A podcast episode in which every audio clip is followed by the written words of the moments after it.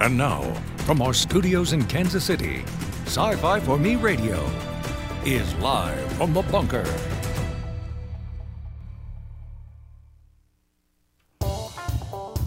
Ladies and gentlemen, boys and girls, children of all ages, conversationalists across the fruited plain, Mr. and Mrs. America, all the ships at sea, the people from the wrong side of the tracks, captains courageous, princes of the universe, and the ladies who lunch. It is Open Line Friday.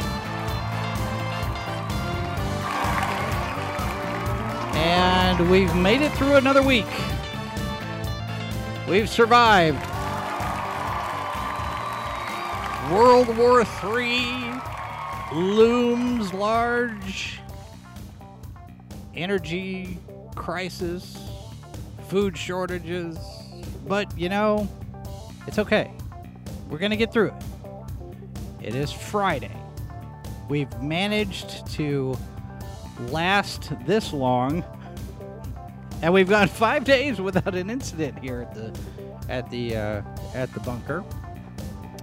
Uh, welcome everybody. We are live here, and uh, those of you who are with us live, I see uh, I see plenty of people in the chat already. Cam's here, Keely, Sean, Matt Tween, Dave, Sci-Fi Snob, all of you here. Welcome. Good to have you with us, and uh, good to have all of you who are listening to this show as a podcast from all around the world. And uh, we'll get to, we'll, we'll, we'll got a few things to do. Open Line Friday means that you get to determine the course of the conversation. We got plenty of things to talk about. Uh, Sci-Fi Snob says, I came for cake. I don't think we have any cake. Do we have any cake? We don't have any cake. That's okay. Well, I got coffee. Uh, I got coffee.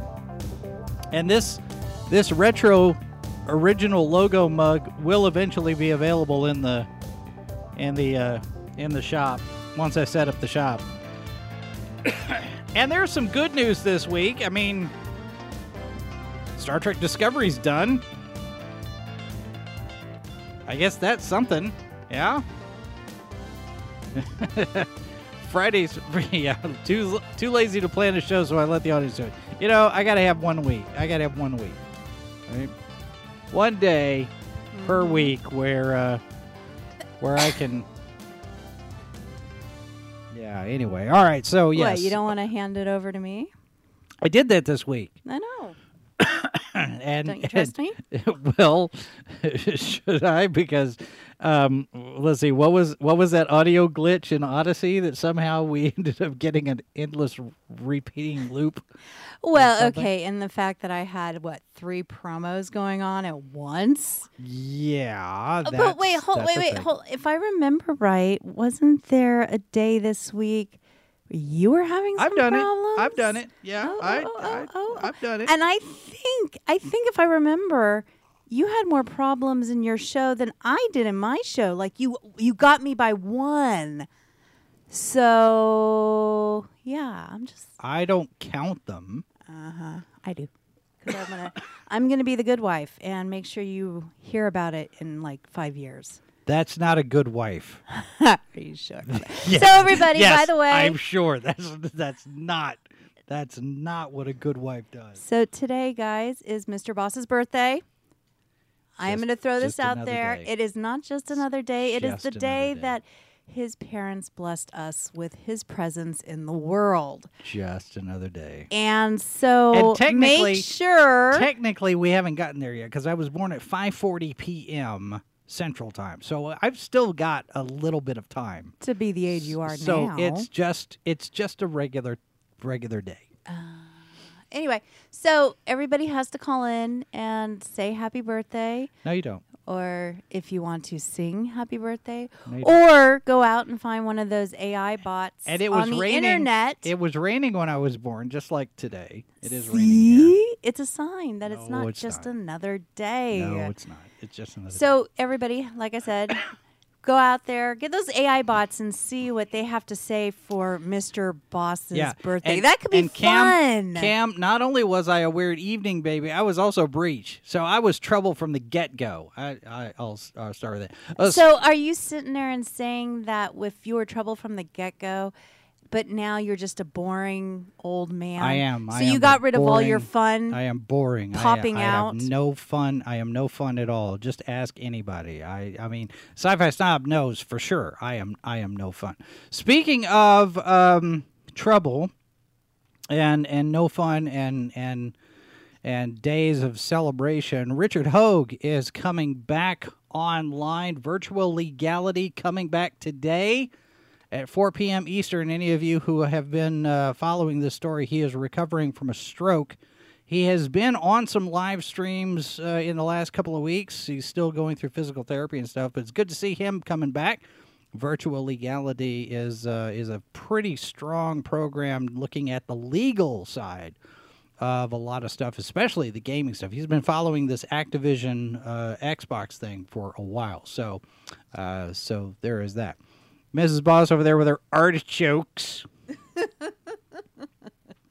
They're fun, and it's a way to get mayonnaise into the body. Yeah. Anyway, okay. So, um, something that I did not that I haven't talked about yet, but this this this popped up uh, this week uh, this week over on Tor.com, and I want to I want to run through this real quick because it's kind of a it's it's not what you think it is from the headline. The headline Ben Sisko's non-linear, non-binary arc in Deep Space Nine's Emissary saved all my lives. This is Jonathan Alexandra Alexandratos. Uh, and when I first saw non-binary, I thought, "Oh, here we go." And this, I'm not going to go through this whole thing, but this essay basically talks about how Benjamin Sisko's approach to his his command process is uh, much more finding the third option, finding the other options, as opposed to just one thing or the other.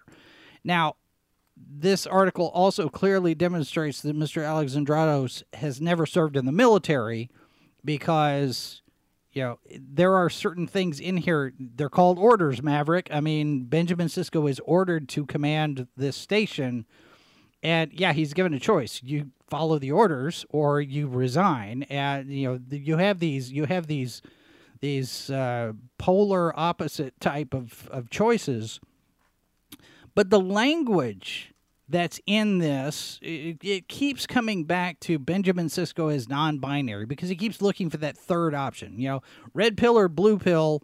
Well, I want to find the green pill. I want to. I want to find the the uh, the the orange pill. I want to find the the pill that's not a pill. Yeah, and, and but the language that's used continuing back to reference Ben Sisko as a non-binary type of person. This is this is where the corruption of the language starts to go in, because people are going to start seeing that, and they're going to say, "Oh, Ben Sisko is non-binary." Now, people on the progressive side of things are going to see this as well, Ben Sisko's a non-binary hero. Of course, we're going to embrace this. And the people on the right side of things, on the far right, are going to sit there and they'll be reactionary and they'll say, "What do you mean he's a non-binary character?" And they'll look at the headline and they won't read the article. The fact that the, what they're talking about is he's open-minded, looking for other options. Yeah, I mean, it's it, it, Element is- of surprise, I think, is something that is constantly being brought up. it's it's one of those things where I'm like, this is not this is not what you want it to be. This is this is you're making a case for something, but you're using the wrong words for this. And you know he's putting it into context of his battle with depression and all these things, and that's great. You find something you latch onto, it makes you feel better about yourself. You can identify with some. Okay, great, but it's it's all couched in mental health word choices that kind of start to this is this is part of the corruption of language. You know because over the last couple of two three years especially this word non-binary uh, has come to mean a certain thing especially because of the transgender activists out there. And now we see uh, was it Hershey Hershey doing a, a commercial for International Women's Day that's got a transgender person and uh, across the bottom underneath the name you've got this really long alphabet soup that starts 2S LGBTQIA plus. Of that 2S, what is that? And then it hit me, two spirit. So not only this person transgender and part of the LGBTQ thing, but this also now gets into this two spirit thing, which, you know, this whole non binary, it just keeps piling on. And now this this community, this group of people want to retroactively start making a number of these characters non-binary, bisexual. Look what they're trying to do to Luke Skywalker. And it's going to continue unless we sit there and say, no, thank you. It stops here. We have to push back against this stuff. So it, it's just something something that popped up on the radar this week and irritated me just a little bit. I just, you know. And then we've got this. This is uh this is bounding into comics. Uh, uh, Atomic Heart. That was the game that that came under fire after Hogwarts Legacy. Uh, Atomic Heart of uh, sales, I think, um, beat Hogwarts Legacy. I think is it, it topped out at number one and, and knocked Hogwarts Legacy out. but the game company has apologized for using old Soviet Union cartoons. Specifically, there's one in particular uh, that's that's set in a museum where you have a statue uh, of an African warrior, and here's the picture here to see see what it looks like, and it it's not a very uh, racially sensitive depiction. However, this this game is set in the Soviet Union at the time when this show, this cartoon was was popular and it's uh, it's it's one of these things where how much how much of the cultural context gets lost in translation because you've got people that are that are overtly overly sensitive to this stuff and they just want to they just want to complain. They just want to find things to complain about. Well it's funny that you say that because i'm thinking back to a conversation that was in a meeting I had been sitting in, and there was some concerns over a policy type deal that we were doing, and we were going to make some adjustments to please some, you know, of the, our the coworkers and other areas of our business here. And they're like, okay, well, we'll find out. You know, we'll go back and let them know that this is what's going to happen, and find out what the next one is. Yeah. Because it essentially, and it comes down to the same kind of like this general groups of people it's like oh well they gave in on this now what Yeah. because it's like if you give in it's Well- like a, it's like a kid who is throwing a tantrum and you don't feed into the fact that they're making a scene you're just like okay that's fine It's- well now what It's the offended Olympics. How much can Ooh, I I be like that offended? How much can I be offended? I can be more offended than you are. And there can be more Hold things my beer. There can be more things that offend me than what offends you. And, and you know, Mazers talks about this contest of trying to one up each other in terms of representation and identity. It's the same kind of thing. Oh, I'm going to keep adding to the pile of things that offend me and I'm going to complain about it, even though it's likely likely that these people are not even buying this stuff. They aren't They're not buying the game.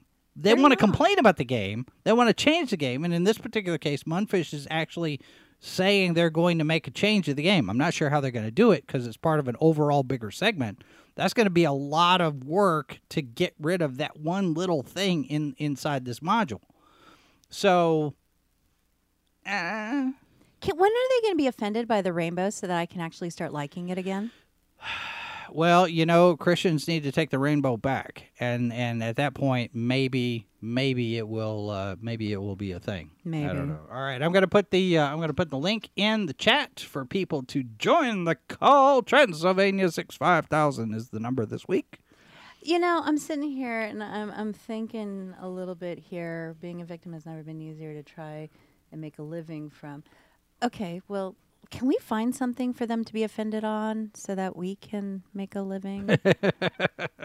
There's Well, got to be something. You know, uh, yeah. Well, and Staub's right. The bigger your audience, the more likely the chance of not offending someone approaches zero. I, I have, we have already, in a couple of instances, we have already uh, put in uh, uh, our our part to offend people. We Where's had the- Gary? We had the uh, well, I you know Gary hasn't shown up in a lo- in a long while, so I don't know. Um. And another thing, I think it was Mazers was talking about speech and identities and stuff. When are they going to start attacking like foreign languages? I was talking to a coworker today in Spanish, and you have to sit there and everything's law or L. you You, know, you missed that article, didn't you? I probably did. There's are they already on I that? don't know. I don't know if it was. Uh, where was it? Um, I want to say. I want to say it was New York Times, but it's probably not. There was a headline that uh, it basically said people speaking Spanish are transphobic because Spanish is a gendered language, and so you if you if you speak Spanish, then by default you're transphobic because because the Spanish language is transphobic because it's it's gendered and binary. I'm like, boy, that's a stretch. That is so much of a stretch. But but 2023 bingo card is fill in the blank. Of course you're gonna do that. There was something I saw earlier that would be good for your uh, bingo card. I don't remember. I'll think of it. I you know I I I, I have a I have a wonder if if maybe I should have uh, two bingo cards. if I could ha- if I have one that's specific to the genre framework that we're in here, you know, science fiction, fantasy, horror, whatever, and then one that's our dystopian future bingo card. They may overlap quite a bit, so it might be it might be you know duplication of effort, but It's funny. I had a friend I was talking to about some of the books that we have and if they're ever interested. And they asked if we had any dystopian, you know, type whatever books. I'm like, do you get the newspaper?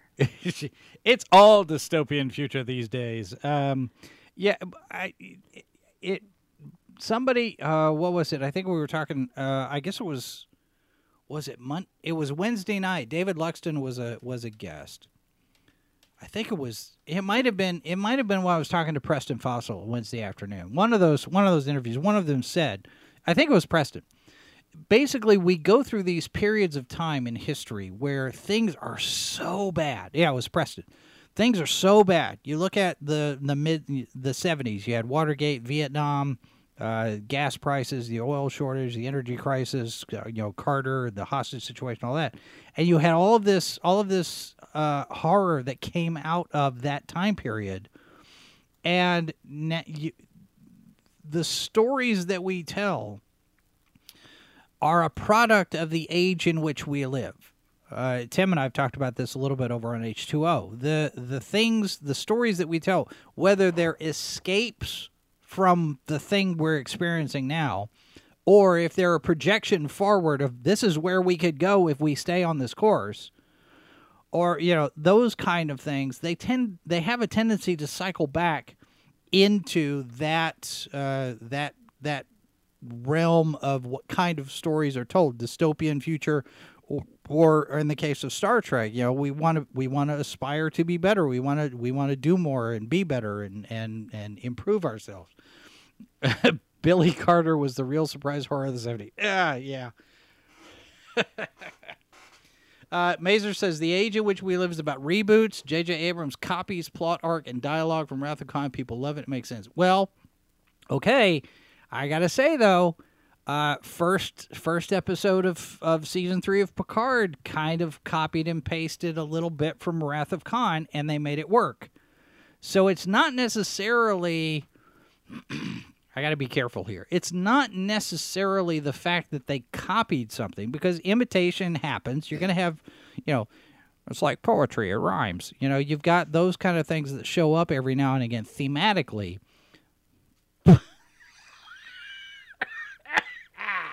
Uh, excuse me. There it is, just right out of nowhere. Sorry, folks. So I thought you were But laughing at one of their comments. It, it, it's in the execution where you can make the story work in the new context or you don't. and I didn't see Star Trek Beyond. I didn't see Star Trek Into Darkness. So, you know, I know Into Darkness is the new Khan reboot. I didn't see it. I don't know how badly they did it. I know badly they did it, but I don't know how much. Cam, So- are you talking with your comment there on DS9? I don't hate your jokes. On your comment there, are you talking about just in general they're going to do something and screw it up, or are you making any references to the current season of Picard? Well, current current season of Picard is going to bring in some elements from DS9. Well, I know that, but I'm just I, I- the comment I made to you last night and some of my thoughts. Yeah.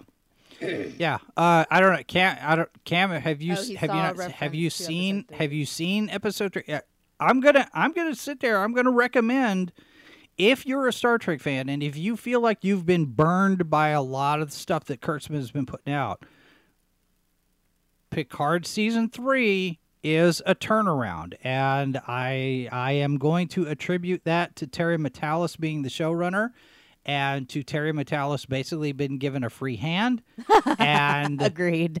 Alex Kurtzman and Akiva Goldsman don't have anything to do with this show anymore. You know, Kurtzman's off doing his doing his movie stuff, and Akiva Goldsman's over on Strange New Worlds, and just got a deal that he signed with Warner Brothers Discovery. So Akiva Gold Akiva Goldsman is is on his way out. Now he may still be involved in Strange New Worlds some in some way, but he's done too. So Kurtzman's out, Akiva Goldsman's out. Discovery is done after season five. We have no new announcements uh, for new shows. Developing shows are still in limbo. Uh, uh, Section 31 is not happening. The Starfleet Academy show not happening. What happened here? Why did my what happened there? My You're camera just spinning. my camera just did a weird thing. That was very strange. Well, every time I tell you you're good looking, you sit there and go. "Pfft." So maybe your camera's finally agreeing with you. Well, I don't know what that was. That was that was weird. I didn't I I'm I didn't touch anything and it just did that. Hmm. I like the fact that right now with Picard and what certain things, you know, mind I have not, I've seen parts, I've seen the next generation, I've seen the movies for the next generations uh, for the most part. Um, but I was just happy that I could understand this episode this week. It's a I, it's a it's a pretty good episode. Uh, there there I got a couple of quibbles, but You're always you going to have a couple quibbles, though. I mean, that's I- it's just one of those things. It's not My- ever going to be perfect. Well, the the thing with the thing with Beverly cutting off all contact with the rest of the crew 20 years ago. That one still has yet to be adequately explained to me. Um, it's one of those things where I'm like, eh, it's still it's still really thin. It's still But we're early really into the thin. season. I know it, it and you know they're they're doing a parallel with Carol Marcus. I don't know why, but they they are. if it worked once, it worked twice. It, it didn't it didn't really quite work that time either. So we Uh, should expect but- Klingons to come in and kill But him. at the same time, Carol Marcus worked because we knew about the blonde lab technician. And so fans had fun with wait a minute, that blonde lab technician that Gary Mitchell set Jim Kirk up with, was that Carol? And so you had all of these years of speculation that that's who that was. And, you know, the, the Left it to the imagination. uh, yeah, and you know the idea that Kirk was one of those people who kind of made his way around, you know, every Got around the every block? port in a storm, but it's that one. That one actually works between between uh, Picard and Beverly. However, I mean, you had in the books, and I know the books aren't canon, but you had in the books they got married and they had a son, Renee. So they could have gone that direction, but they didn't. I don't know. It's, I don't know. Mazers. uh, No, I, I have not heard anything about the Guardian of uh, Guardian of Forever in this. Uh, and everybody so far who has seen all of the episodes uh, has said that it doesn't. It doesn't. Uh, it's not a bait and switch. So it's a guardian of forever? you just saw that episode when they went back in time and she had to die in order to set. Yeah, okay. okay. Guardian Forever. I, Yeah. I, I remember these things. I don't remember names. I'm not like you that can sit there and list the entire cast and crew and all that. Uh huh. Uh huh. He can, guys. All right, Sci-Fi Snob is there, is here. How are you, sir? Yeah, good. I, you know, you just you just tried to get me in here by just talking about Picard, right? You, just, you had I'm to pull me in. I'm still, I'm still waiting for you to start posting videos reviewing the episodes. There, you know? yeah, you know, I was I was gonna do. I was hoping that uh, this episode three would suck really hard, so I could just blast it all. But Yeah. um, it is somewhat.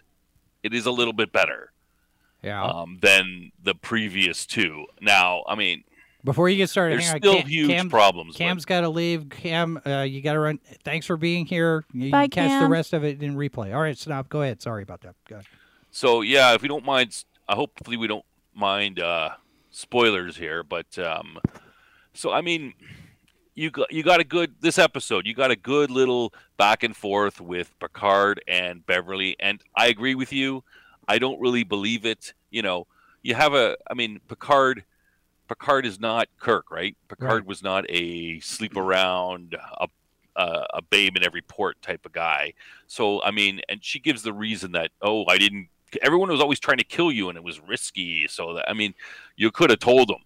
You Yeah. could have said, "Hey, you got a kid. Don't contact me because uh, I, you know it's dangerous for the kid." Or, I mean, and is that the reason why she didn't? She would and. Okay, that's you know maybe I would believe that. It doesn't really make much sense, but Well, Okay, and the other the that. other aspect of that But too is how many. what about many her other years, friends? How many years did he spend on on the the the winery at the winery, just sitting around not doing anything after he resigned? that's right. You know, I mean, yes, he's And- got he's got former Tal Shiar as bodyguards, so they clearly recognize there's a threat and there's weapons all over the house, but Yeah. he's doddering old man at the house for how many years? So Yeah, and plus, and and so she couldn't talk to like she was only friends with Picard. She's not friends with uh, you know uh, Riker Yeah. or Data or oh, she just cut off everybody, right? All these people. You just, I mean, you know, okay, maybe she cut off Picard. Maybe. I mean, I don't buy Well, it. Well, but if anybody else had about the rest found out that she was pregnant, it would have gotten back. So I can see Well, why she would uh, want to cut it off, possibly. man, Possibly. I'm just throwing that out there. That's that's Okay, but- still thin. that's only nine months, right? And then afterwards, she could still talk to her friends, like send them an email or something, right? Like Right. you know, Yeah. So uh, there's when still you're talking to them on the space phone, you know, you, you cut off the, you go into different rooms so they can't hear the baby crying. Come on. yeah, there's still parts of that story that I think have yet to play out. Um, at least that's a guess on my part. I, I don't know anything about what's coming, um, but I I have a feeling that we're going to get more somewhere in the next couple of episodes. We would almost have to. So I don't I don't know. I but uh, yeah, I, and I'm I'm like Matt Tween. There's a few nitpicky little pieces here and there, but uh, yeah, I'm I'm enjoying it so far.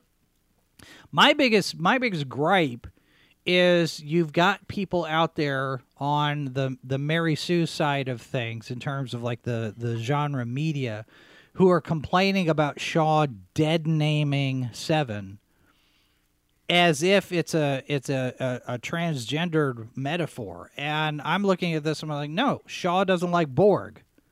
It's Yeah. it's an anti-Borg prejudice. He wants her to go by the name Annika Hansen because he doesn't want to be reminded that she was Borg. And there's a there's a story there we haven't gotten yet, but So y- he's a people racist wanna- then. well, people want to make it about you know dead naming as if as if Seven's a transgender character, and I'm like, no, that's not that's not what he's doing Well, because he did it to Picard too. The first the first episode, he mentions the fact that Picard was Locutus, and and of course he and Seven are going to be you know compatriots because they're both ex Borg. But see, they've already set that expectation up with the fact that she and what's her name had a relationship. You know, had they not ever thrown that in, then it would be less of an obvious want to run there and throw it in your face situation. Well, yeah, but still.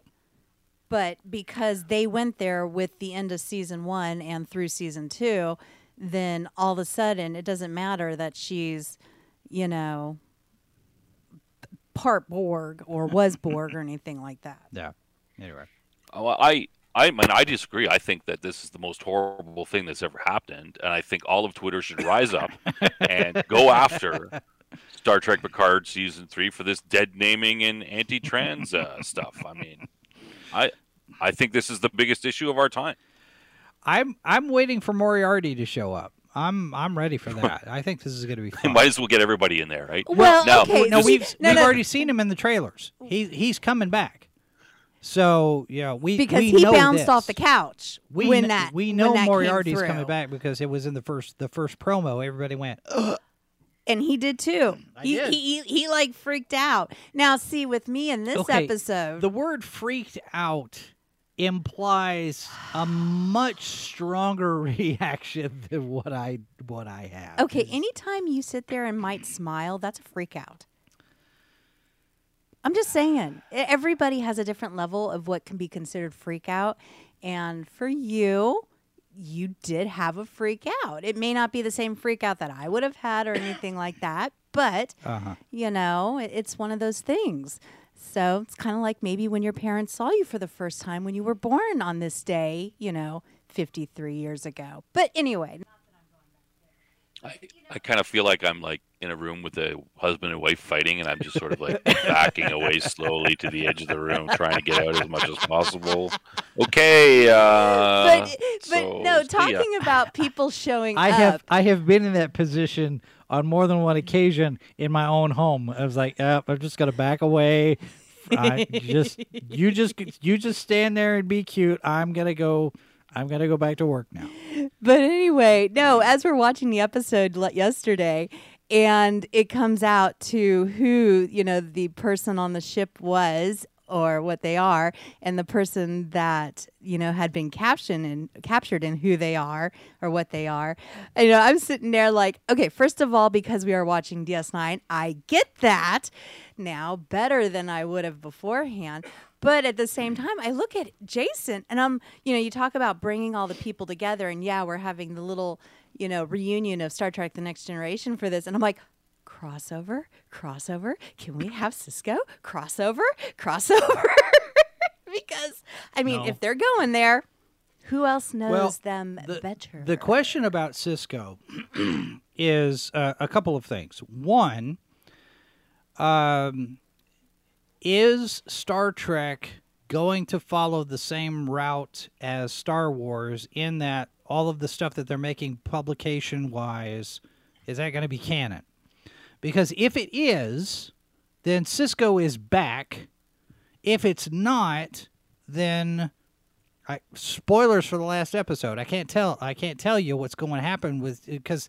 wait, wait, don't ruin I'm it. I'm not going to ruin it. I'm not going to ruin it when because I there sat are there and turned to him, I'm like, did Worf there just are sit there and ruined? There the are end of the ways, show? No, there are ways you can bring. There are ways you can bring Benjamin Sisko into this show, but you would have to be creative in how you do it. Uh, let me say it that way, because I don't want to spoil it for Mrs. Boss. We're almost to the end of season seven on DS9. I don't want to ruin it for her. Yes, please don't. Please don't. Like I said, I got. I turned to him. I'm like, did Worf just ruin this for No, me? no, Worf did not ruin it. Uh, Worf did not ruin it. All right. Anybody else wants to jump in here? You are more than welcome to uh, to jump in. And somebody asked earlier. You just click on that link uh, that uh, that's in there in the. Ch- I guess I should pin that to the top. Let me do that because I didn't do that. Let me pin it. Uh, da-da-da-da-da-da-da-da. Basically, all you have to do is just make sure that you've got a camera and a microphone that works and uh, and you can join the conversation. Keep it polite, keep it civil. Um, be uh, be on topic. So- stay on topic. Stay on Mrs. target. Boss doesn't know about the end of DS9 then, eh? No, she does not. She does not We know don't- about the end of DS9. We don't mind spoiling this episode three, though. Well, this Uh, this episode. I, I think the Go ahead. the big reveal is pretty good. Uh, like it's a good it's a good storyline if that's what they're going for, right? This yeah, whole- I mean the the connection the connection to the to the Dominion side of things, uh, I think is interesting, and I like that it now connects the two story threads. Because up until this point, you had two completely different things, and and you know that they're going to overlap at some point, but now we're on we're on two tracks of the same story, and, and now now we're in sync a little bit more, and I like I like that we've gotten to that point. yeah, we, we have a villain that I can believe in. Yeah. Right? Like I can and I always like, hey, what what happened to those guys? Right. If you don't want me to, if you don't want to spoil it, like what happened to these guys? Like what what are they up to? What's going on with them? And and it makes sense that there's, you know, something going on with them. But and then you know, there's still huge problems with the show.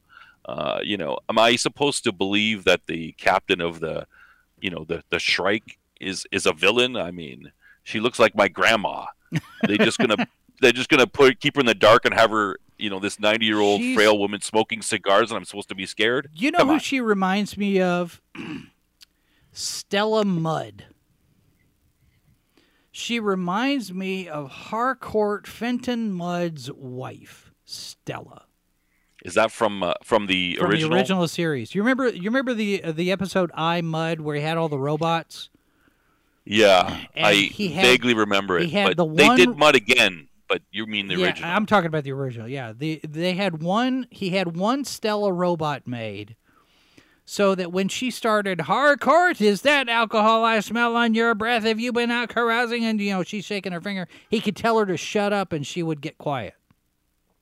And at the end of the episode, they left they they left Mudd with 500 of those, and all of them coming after him. And and, and Vadic kind of physically, Vadic reminds me of Stella Mudd.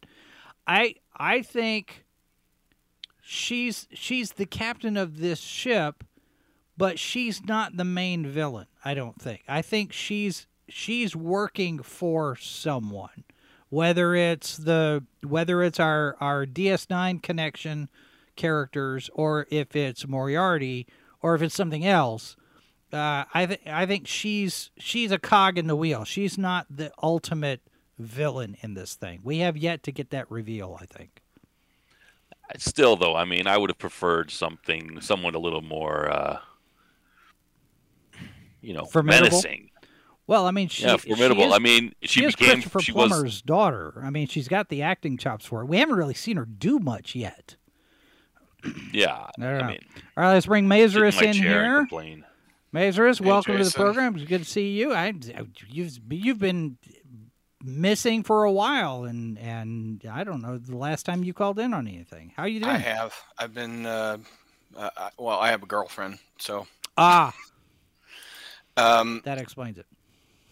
Uh, happy birthday. And Oh, thank you. That's that's the main reason I'm on here, and to to remind anybody else in the chat or notify them if you didn't know, it's Jason's birthday. Yeah. And um, do you not think that uh, lore might actually be a critical component of this Oh. There's no question. bad guy thing? I mean, he's pretty dang ambitious on his own. Yeah. So Yeah. all it would have taken was somebody to reactivate him. I wouldn't be surprised because Daystrom Institute is where they were keeping him. I think, right? I mean, I, that's where they had before. I know they had. That's where B4 there. B4's carcass was. I I'm- don't know where Lore was. I don't remember.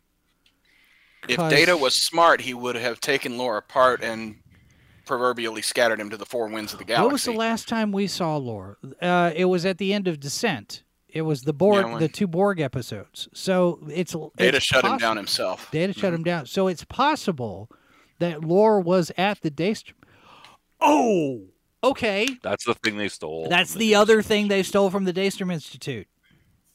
Because you know where they're talking about, you know, well, they stole this portal weapon to distract us from whatever it is else that they stole. What if they stole lore? And Moriarty is somehow involved in getting lore reactivated, and they're working together, and and Vadic's working for them. Maybe. I um I did also want to say what what got me in the the stream was when you you mentioned that woman looks like Stella. I was like, yes, yes.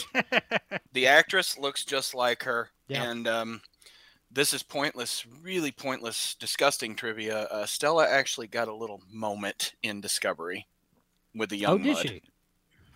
Okay. It was more of a uh, she was more of a young, vulnerable, fetching beauty, and after Mudd was uh, effectively shut down for his hijinks in that episode, she was kind of there at the end, going, "Harcourt, where have you been?"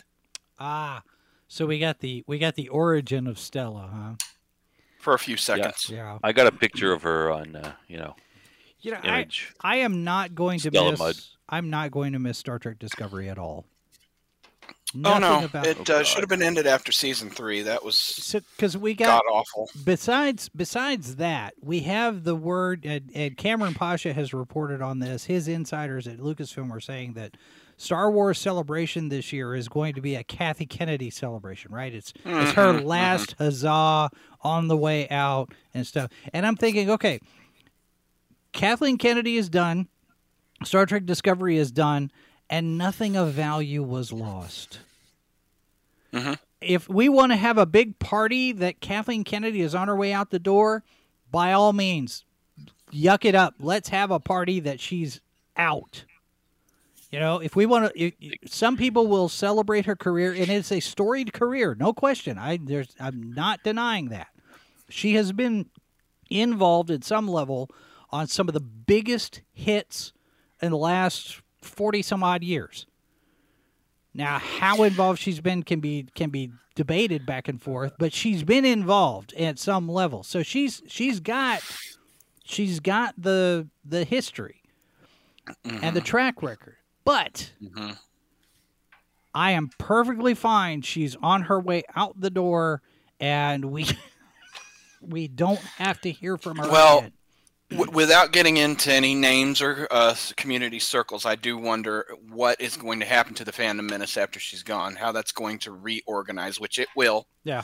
And the other end of it, I was talking to a friend yesterday. It would be really, really funny um, if she was on uh, just one of their, you know, stages that they have at celebration and making this heartfelt announcement. And she said, "But this journey is coming to an end. I'm going to have to move on." And the, Yeah. the whole auditorium erupts just erupts. Yeah, and just massive applause. it's it'll I, be. uh, they won't stream that. They won't stream that one. Uh, Dave's got to run. Great show. Happy birthday. Thanks very much, Dave. It's good to good to have you in here. We'll uh, we'll see you the next time you run around in here. I So, heard uh, when she comes on there to do her big speech, they're going to play uh, from Wizard of Oz, "Ding Dong, the Witch is Dead." I think that would be a little bit too on the nose, um, because you know, for all for all of the detractors that she's got, she does have supporters. She does have people that are in her, in her camp on her side. So. Um, a lot of them are a lot of them are going to be had supporters, fired. too. Well, that's true, but a lot of them, a lot of them are going to be you know looking for jobs. They they need to be updating their resumes now because they're not going to be protected for very much longer. I don't think. I don't know. I think that you should probably have a uh, Nuremberg trial-like thing for those people. Yeah. Well, even Afterwards. even if she gets because she's angling, the word is she's angling for the same kind of deal that Bob Iger got when he retired, quote unquote. And uh, you know, uh, we see that with Susan Wojcicki. Uh, you know, she steps down as CEO from from YouTube, but she's still on board as a consultant, quote unquote, to YouTube and Google. Well, that was that was what Bob Iger's position was when he stepped down as CEO, and he's and he made room for Bob Chapek, and he's supposedly retired, but he's still got an office on the on the studio lot. He's still involved as a consultant, and and the word is that Kathleen Kennedy is is angling for that same kind of deal, where she would be a paid consultant. Not that they'd listen to anything that she says, but you know, who's to say? Let's let's just give her an office and and pay her a stipend, Give her And- a figurehead salary. pretty much. Yeah.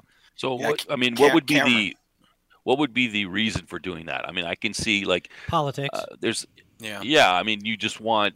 I mean, but yeah, pol- politics. But like, if I'm if I don't need if I'm in charge of the business, I don't need those people. Businesses are usually pretty cutthroat. I don't need that person. Yeah. I'll just throw them to the side, right?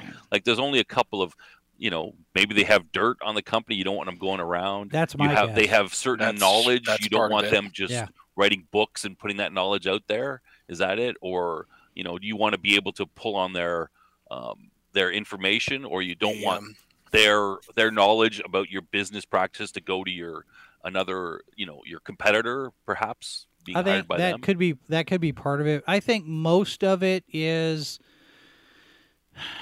Kennedy has the history of being one of the most one of the most powerful, if not the most powerful female filmmaker producers in the business right now. So she's got that that weight of position. So that translates into office politics and and you have to be very careful not to make her a target.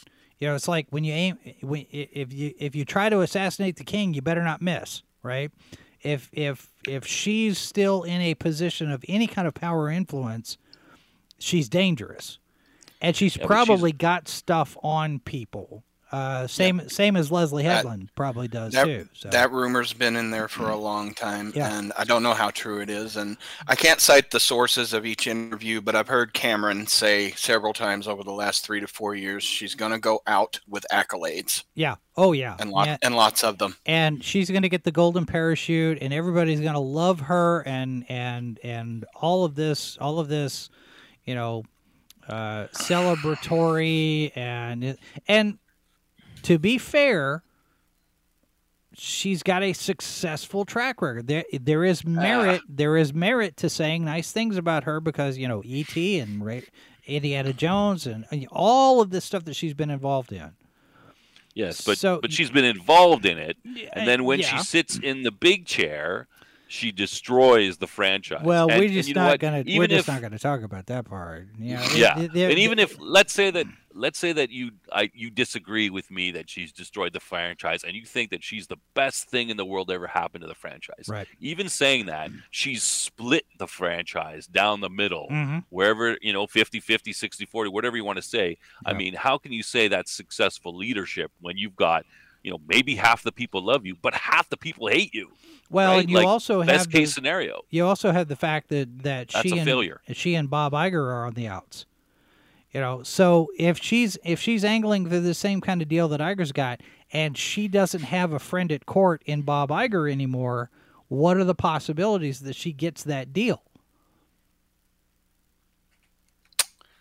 I mean, I mean that everything's up in the air at this point. Once once we get past celebration, we'll get some kind of an idea of what's going to happen because we got Indiana Jones five, and that's supposed to be the last thing, right?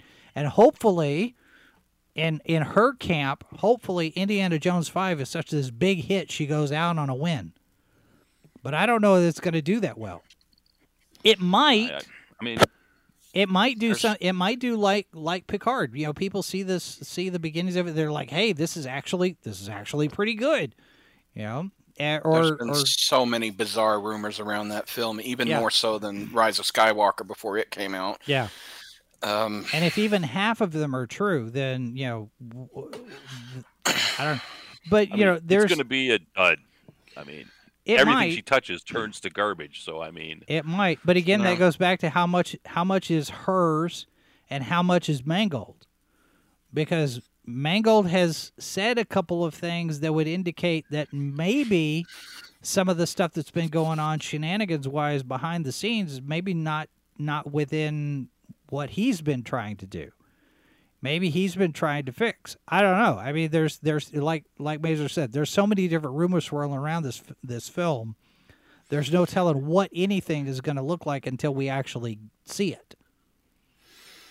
i mean the more controversy around a film the usually the crappier it is right like Well, we're hearing all sorts a- of we're all we're hearing all sorts of positive buzz about the Flash. I, again, remember And what how happened to, to? I bring this one up again. Dungeons and Dragons 2000. yeah, yeah. There was so much around that movie and so much anticipation, and uh, Jeremy Irons was about the only good thing about it. i mean it just generally speaking the more you hear about problems in the production of a film or Yeah. rewrites or whatever generally speaking the worse the film is Well, and we're hearing how You much how much are we hearing about Aquaman too? You know, when when you're on the on the Warner Brothers Discovery earnings call And David Zaslav says, We're not going to put anything out until we know it's ready. And we're hearing, what, four or five different rounds of reshoots for Aquaman 2, and it may not, it may still be bad because the, the test screenings were, were so poor. You know, how are they going to fix that? But I'm Yeah. hearing, I'm everything that I'm hearing about the Flash, you know, Ezra Miller's issues aside, the the the movie itself, everybody that's seen it or seen pieces of it or what, all of the buzz about it has been fairly positive. So, it's I have a you know, question about that since you're more in on the lore than I am. Is that um, is that Henry Cavill's Superman suit on Supergirl? Is Uh, that what no. that's meant to convey? No, it's, it's- the same color. It's well, it's the same color, but basically what that design is, and what everybody was expecting, is this is this is from an alternate universe story called Injustice. It was based on the on the Mhm. video game, Mhm. and in the comic book, there's a dream sequence where Lois Lane didn't die and they had a kid. Lara Lane Kent and this is what she looked like. Sasha Calle's uh, character looks exactly like Lara Lane Kent. The only difference in the suit is that the legs are all blue, whereas in the comic book she had red boots that came up past her knee. Other than that, she's a dead ringer for Lara Lane Kent. So in the trailer, when she says, "My name is Kara," everybody goes, "Hang on, wait a minute. No, it's not. you're you're playing the wrong character." because you look like Lara Lane Kent. You're you're not Kara. Kara is blonde, and people are I mean, I- focusing on that complaint. But she she looks exactly like this other character in the comic books. I think her her suit is just kind of a throw to, um, you know, I mean Henry Cavill's suit in the you know, uh, Man of Steel and Justice League is that kind of a like an updated, Yeah. you know, more modern version as to po- oppo- opposed to the underwear over the tights type of stuff. So I think. well, if I mean, I, I wouldn't read any more into other than it's just sort of this. Oh, we want to make them look more modern, and they probably stole that, you know, her suit and that kind of thing to, to put Well, we um, saw into this there's a shot in the trailer. There's a shot of the suit in the trailer uh, folded up. So probably the in story explanation, since she comes from Krypton and and in Man of Steel the suit came the suit is Kryptonian. It was part. It was in the ship. It's possible that that suit is hers, or some form of of suit came with her when she came to Earth. So it it looks a little bit different because it's maybe coming from a different family or whatnot. Because she's she's not Jor-El's kid. She's, um, um, oh crap, what's his name? the wife, his wife, our sisters, aren't they? Uh, no, I think Maybe they're I'm I wrong. think I think they're brothers. I think her father is Oh, uh, brother. oh, okay. Um, I have to I have The, to um, go back and look.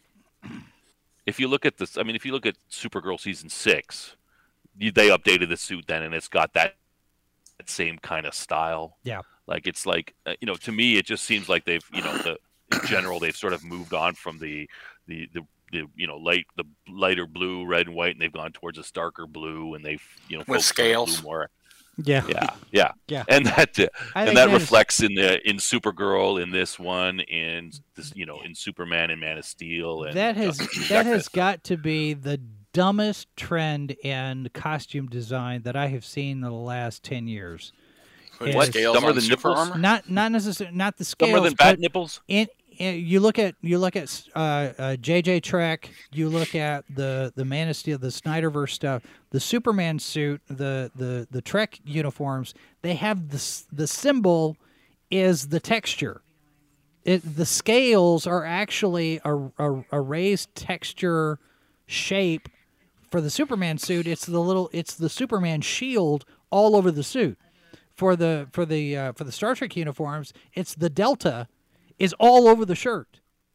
I'm like, that's the dumbest thing I've ever seen. And why would you do that? That's ridiculous.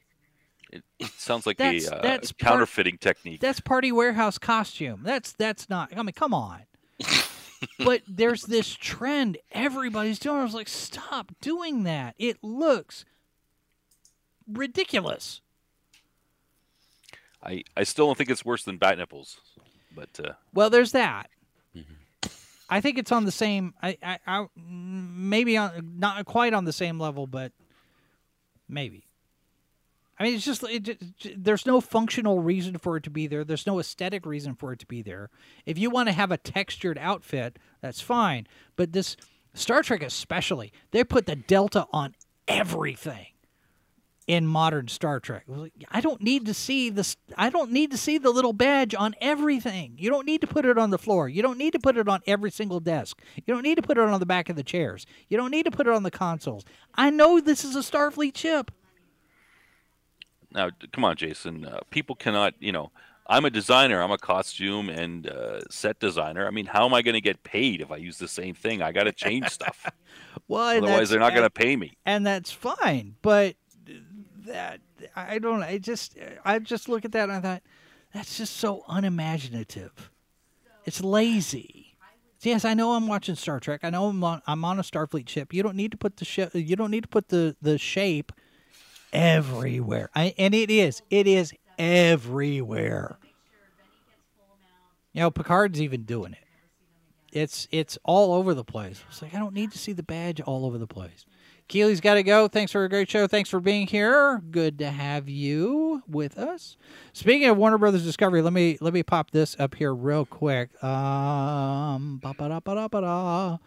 Fifteen dollars and forty four cents uh, is the share price for Warner Brothers Discovery, and it continues to go up and over the year it's it's started to climb from a from a decline let's see it was i think 887 i see is the lowest price from december of 2022 over the past year it's starting to climb up. Meanwhile disney is sitting at $100.77 starting to uptick but look at this decline there over the last month over the last year. It's just been bouncing all over the place. So it's i think i'd say now i am not an investment broker. I'm not a financial advisor at all. This is just me looking at this. I'm thinking, you know what? Fifteen dollars a share for Warner Brothers Discovery might be worth a look. I don't know, but that's just me. All right, Man. I'm off to buy. You better be ready. Right, yeah, right. Well, um, I've got to run back to work. I, I do thank you for having me. It's funny. I was going to get on here and make this big announcement. Hey, did you know that Star Wars Theory interviewed Emily Swallow and she said this is the way? And I just realized right as I was coming on that video was a freaking year ago. So I shifted it to Star Trek. Well, that's uh, you know, it's it's fine. I mean, there's so many. I keep running across things that are being reposted and being shared, and they're you know three months old, six months old, and and that sort of thing. So it's nice that they're still circulating. Uh, but yeah, you got you got to watch that kind of stuff because it's like, hang hang on, this is not. Is this new? Uh, yeah, I, I've I've gotten caught by that myself a couple of times. So Yep. Well, hope the rest of your birthday is swell, sir. All right, And, thank you, uh, Mazers. We'll catch you on the next one. Thanks. all right, Hondo says hi. So, right. uh, speaking of the Mandalorian, didn't that start already? Yes, yes. Wednesday, Wednesday, we got a brand new episode of season three. Nobody's talking about it. Uh, not really. Um, I mean, I've seen some chatter online about it, and it really did feel like a few different video game cutscenes. I mean, what surprises me is the discussion about Gina Carano this week and Cara Dune because ahead of the season premiere on Wednesday, I think on Monday, we got a deadline article basically saying, well, you know, how do you, how do you solve a problem like Cara Dune? You know, what are they going to do? Because there's a lot of chatter. She was figured in very prominently in the first season and all this. And there's been interviews with Dave Filoni and talking about how there are so many different characters fighting for attention in space in the in the Star Wars uh, universe right now. And it was kind of hand wavium, but it was an acknowledgement on the one hand that Cara Dune is still out there. They haven't completely written off the character. And on the other hand, it's also saying, well, she's not going to be part of this one and don't get your hopes up. But in the show, the first the first episode, we've got Greef Karga basically in in show saying, you know, she got recruited by the by the New Republic and she's now uh, on on covert operations. So they've explained her absence in the show as the character, which means they're not likely to recast her. And I'm wondering if this and, and I asked Cameron about this. I, I I sent him an email. I was like, "Have you have you seen this? Is this is this the trial balloon to see how people react to the possibility that Gina could come back?" And he says, "This is just a bunch of corporate speak. This is this is a nothing. This is a nothing thing. So there's no Yeah. there's no chance that that Cara Dune is going to actually be coming back. But what if after Kathleen Kennedy dis- departs, maybe Favreau decides, okay, it's time to do it because Rangers of the New Republic is back in development, but they're going to have Timothy Olyphant in that role, not Gina Carano as the lead. They're retooling it to be centered around his character instead of instead of Cara Dune. But if if she comes back, they could both be in that and, and co-lead. I was, I mean, I was never a big fan of the character. I mean, I think they did her pretty dirty, the the actress. Yeah. But I mean, I didn't think the character was that great. But it just seems like a lot of, like you said, corporate speak. I mean, they're like, you know, they always have to talk about, oh, well, she's off somewhere. Like, does anyone really care? I mean, the only reason anyone cares is because the controversy over the actress, where they fired her because she said something on Twitter. I mean, that's the only reason they're even mentioning her. Otherwise, But at the why same would it time, come up? At the same time, though, they could have said that she was dead, and they didn't. So that door is still slightly open. I don't know. It, Yeah. it, it it just feels like they're hedging their bets a little bit. uh, for sure and that's my point is that it's just it's just like you said corporate speak they're just simply trying to you know they're trying to push the controversy aside i mean they should never have had the controversy in the first place Right. like Well, and I I, mean- think the other thing too is uh, uh, was it what was it that I think it was WDW Pro was talking about this, the fact that the the way this stuff is arranged, and I I was not aware of this until I saw this report. Apparently, Jon Favreau's company Golem Productions has been contracted by Disney to make these shows he's not working for Lucasfilm. He's making these shows as a as a production deal with Disney and Lucasfilm. And he's not he's not an employee of Lucasfilm, which means that all of the characters that he and Dave Filoni have created, the Mandalorian, um, uh, Grogu, uh, Cara Dune, Greef Karga, all of those belong to Favreau apparently. And this rumor that we had about Grogu showing up in a movie with Rey, not likely to happen because Favreau owns the character and they'd have to make a deal Well, with him in order to get him in a movie. yeah i mean I, that's probably was i'm assuming that you know what you're saying that would probably be their response to keep kk out of it right like to keep her from meddling Yeah. too much into it. If you if you know if it's two years ago and I'm like, hey, this is a problem, she gets her fingers in everything and wrecks it. I'm gonna hire this guy outside. He's gonna work for Disney and then he's gonna make this stuff, right? Like that's what you would do to to get her out of the Yeah. loop, right? Like that would you know that would be your, um, you know, they can license characters over. It does seem to lessen the their ability to do that, but you know that's how you would damage control, right? I can't get rid of this woman because you know Right. there'll be a big thing, but I'm going to cut And- her out. Here's a way to cut her out. And if the rumors are true that Favreau went to Bob Chapek and says, "I'm not working with Kathy. I'm I'm I'm dealing directly with you guys here at Disney, or I'm out," then that that kind of lends a little bit of, of credence to to what kind of a deal he had, maybe. Yeah. And then you look at what Chapek, you know, the the the news that we got coming out with DeSantis's book, where he's talking about that private conversation he had with Chapek on the back end, you know, on, on the, you know, behind the scenes with regard to the uh, Parents and Education Act, uh, you know, where Chapek basically said, "Hey, I'm getting a lot of pressure. What if?" Where's that And I- pressure coming from? Well, that pressure was coming from internal. That pressure. Yeah, he but- says, "I've got all these all these people, you know," and and then of course we had the hostage video. But what if?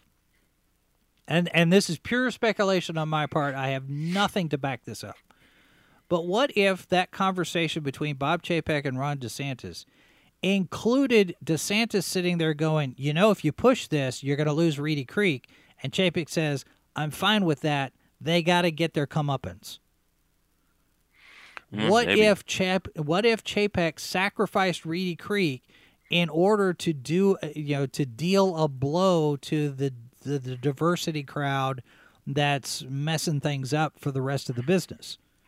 You guys push Uh, this, you're going to lose this, and I know it's a reach. I, I I know it's a reach. What about? But that to me kind of feels like a, a strategic thing with Chapek just getting his deal, you know, because he had just been renewed, unanimous vote of the board. This whole thing with him getting fired was completely out of left field, and we think it's because of that FTX stuff. And so it's possible, and I'm not saying it's likely. I'm just throwing this out there that what if Chapek had had plans and said, "Okay, we're going to do this, this, that to fix things," and of course how many how many people are, are getting laid off right now that are all in HR and the diversity division, which was Chapek's plan, but Iger's implementing it. Yeah, and it, I, and- I mean, it just it's one of those things where like something doesn't add up with regard to Chapek's getting fired, and it has to be the FTX thing. But what if he had the conversation with DeSantis? And he said, "Okay, if we lose Reedy Creek, we lose Reedy Creek. That'll give me more ammunition to fire all these troublemakers." I mean, when you think about it, like it's when he talks about I'm getting pressure from you know below.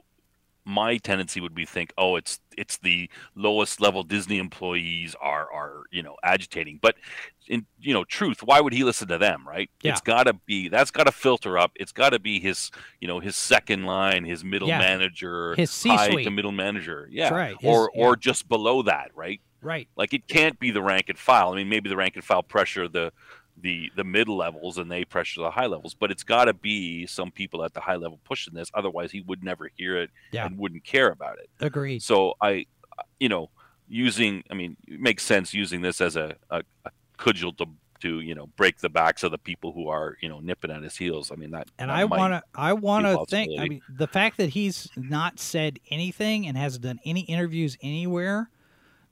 One, he's probably under some kind of an NDA. Two, they really want to keep. You know, the reason he's under an NDA is because they want to keep him quiet because whatever it is that he's got to say would blow things up. That Well, that's again speculation on my part, but that's the only reason I can think of why Chapek would keep quiet this whole time.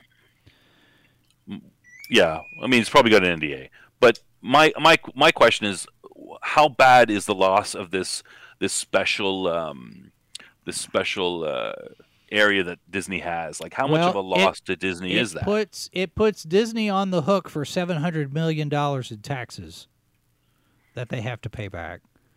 so um, that's that that's a it- fair amount. It's it eliminates their autonomy in terms of self governance. And the the original plan for Reedy Creek involved setting up the ex the experimental city of tomorrow, right? That what what became what was supposed to be Epcot to begin with was supposed to be this futuristic Tomorrowland city development. And that was what the deal was back in 1967 when Reedy Creek was first put together. You know, Walt Disney came in and said, "I want to build a city. I want to build an experimental city of the future." And they didn't get that. They instead we got theme parks and resorts and hotels, and Epcot became this giant metal ball with a roller coaster in it. And that deal was different than what every other park had in terms of development and special districts and all of that.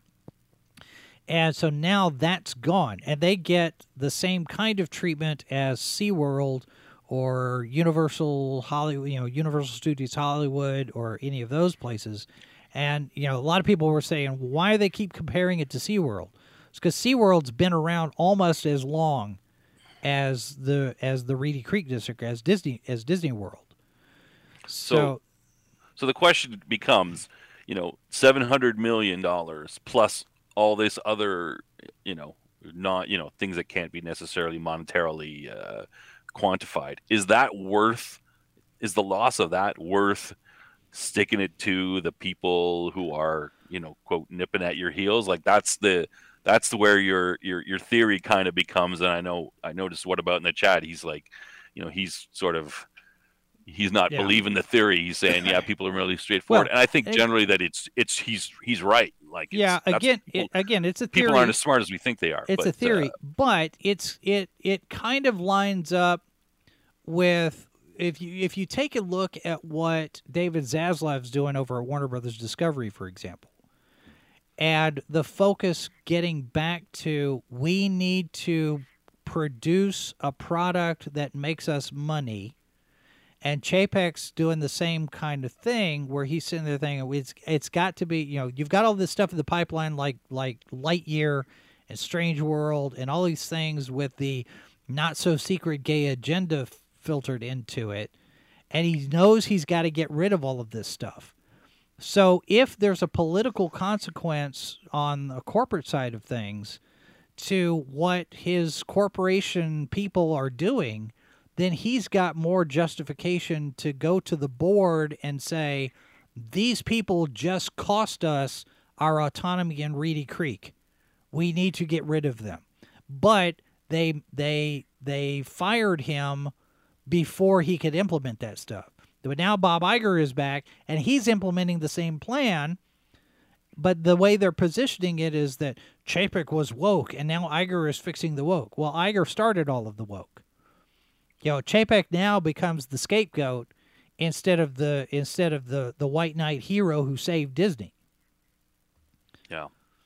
Yeah. I mean, it's It's, thin. You know, it's, thin. I'll admit it's thin. I don't see Zaslav or Chapek being like Bob Iger. I I think Chapek got blindsided. I think he got uh, I think he got a knife in the back from Christine McCarthy. Um, because the stuff that they were talking about doing would have improved things at Disney, and it was similar to what we see Zaslav doing over Warner Brothers. And they've cut their debt down by seven billion dollars, which is well over what they were expecting to do at this point. So, you know, Zaslav's doing something right over there. Yeah, I mean, uh, yeah, it's just it's an interesting, you know, thought process. But I, I- you know, I guess Yeah. I don't know that we'll ever know the, you know, who knows the ins. I'm not, I'm not the, I'm not, you know, You a know, political corporate guy. I don't know about these kind of things. whoever- Who knows what happens at that highest level? Maybe it is whoever worth it. gets Bob Chapek's first interview is going to get all sorts of attention. That first interview with Bob Chapek coming back out of wherever he is right now is going to be a doozy. Have you put in for that yet, Jason? I, I would love to. I would love you to. send him an email or I I should. I should get on IMDb Pro and look up his representation and, and say, hey, nobody watches our show anyway. Come and talk about it. no? You don't say that. You say we're the top Where's- Kansas City uh, Midwest uh, science fiction show. Uh, Got to build it up. Yeah. Anyway. All right. Well, speaking of Kansas City Science Fiction Show, I got to go work on the other show that we've got for tomorrow. Uh, so we're going to close out today. Thanks very much for being here, Stomp. All right, no problem. Happy birthday. Thank you very much, and thanks to Mazarus for joining in and uh, and sharing his thoughts. Again, this is something we do every week. Uh, y'all can uh, y'all can call in and share your thoughts, very much like Sci-Fi Snob did, like uh, has done, like MS has done in the past. Uh, Death Angel Shadows jumped in, so uh, so you can uh, all be a part of this. Cam's been in here before, and and Stephanie, and and it's always good to have a, a, a multitude of perspectives on this stuff, and this is where you all get a chance to share uh, share what you think uh, about things. Now, I mentioned uh, Good Morning Multiverse. That is tomorrow at 11 a.m. Eastern, 10 Central. So join us for that. We got the week's headlines in science fiction, fantasy, horror. So, uh, so uh, join us for that. And uh, the other part of this, social media stuff, we've got all these channels, all these platforms, all these different ways you could connect with us. and continue the discussion, I do want to encourage you to be over on our Discord server uh, where you can uh, jump on various different topics and discussion threads. So there is that. We've also got our subscribe star back. Uh, so if you want to to support us financially, you can do that, or you can send us a tip. Uh, you can send us a tip uh, through Odysee. Uh, we had a couple of people do that this week. Very much appreciated. So uh, so there's that as an option as well. All right, that's going to do it for us today. Open Line Friday is done. Another one in the can. And um, it's always good to have all of you with us. And we will do this again Monday. Uh, Monday we got a guest. I, who who we got a guest? Mondays. Monday's got a guest. We've got a guest on Monday. I can't remember the name. Uh, her book is After the Rapture. So we're going to be talking on Monday all sorts of stuff going on next week. So join us and uh, be sure to connect on the social medias so uh, you see when we post links to things. And we'll do this again. I appreciate all of you being here. Thanks very much for everything that you guys do to support us. Remember, there are four lights. This has been a presentation of sci-fi4me.com. Copyright 2023 by Flaming Dog Media, LLC. All rights reserved. No portion of this program may be retransmitted without the express written consent of Flaming Dog Media. You're listening to Sci Fi for Me Radio.